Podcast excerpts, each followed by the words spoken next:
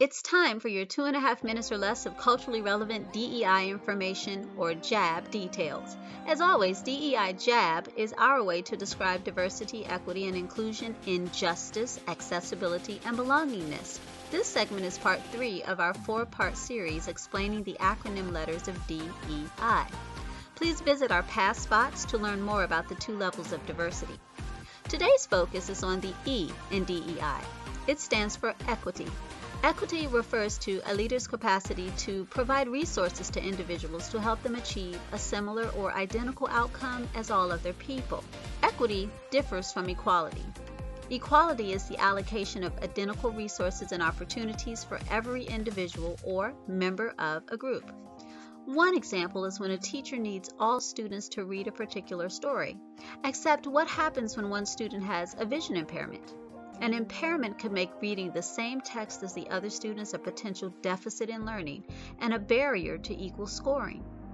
To remedy this situation, equity comes into play.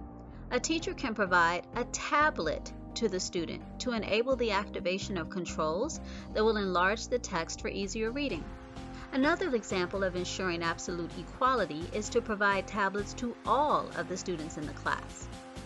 As you endeavor to equalize your workplace environments, consider making equitable decisions in determining chances for growth and advancement. We all may need sustenance to live, however, there are many different options available for our intake. If you can express the difference between equality and equity in the last sentence I said about sustenance, then email us at connect at k12civilleadership.com by October the 1st, 2021 for a chance to win a $25 Amazon gift card. Next time, we will conclude with part four of this series and the meaning of inclusion. Thanks for listening. When you donate 99 cents a month or more, our 501c3 Ellison Kids gains 10%. Hit that support button to contribute today. Thanks for listening.